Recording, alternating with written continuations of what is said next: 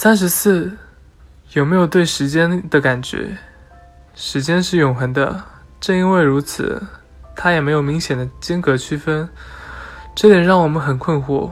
大家肯定想不通，为什么时间的感觉会有偏差，或者说抓不住它呢？时间对于我们来说，就像从没去过的外国一样，是无法想象出来的。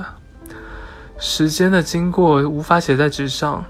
指针的变化能让我们知道时间在流逝，但无法真正的感受到它，因此会感到不安。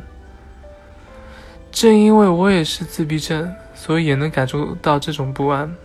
我们觉得害怕，因为不知道自己下一刻会变得怎样，又会闯什么祸。担心、害怕、不知所措。能自控的人是无法理解这种感受的。我们的一秒钟可能长到永无尽头。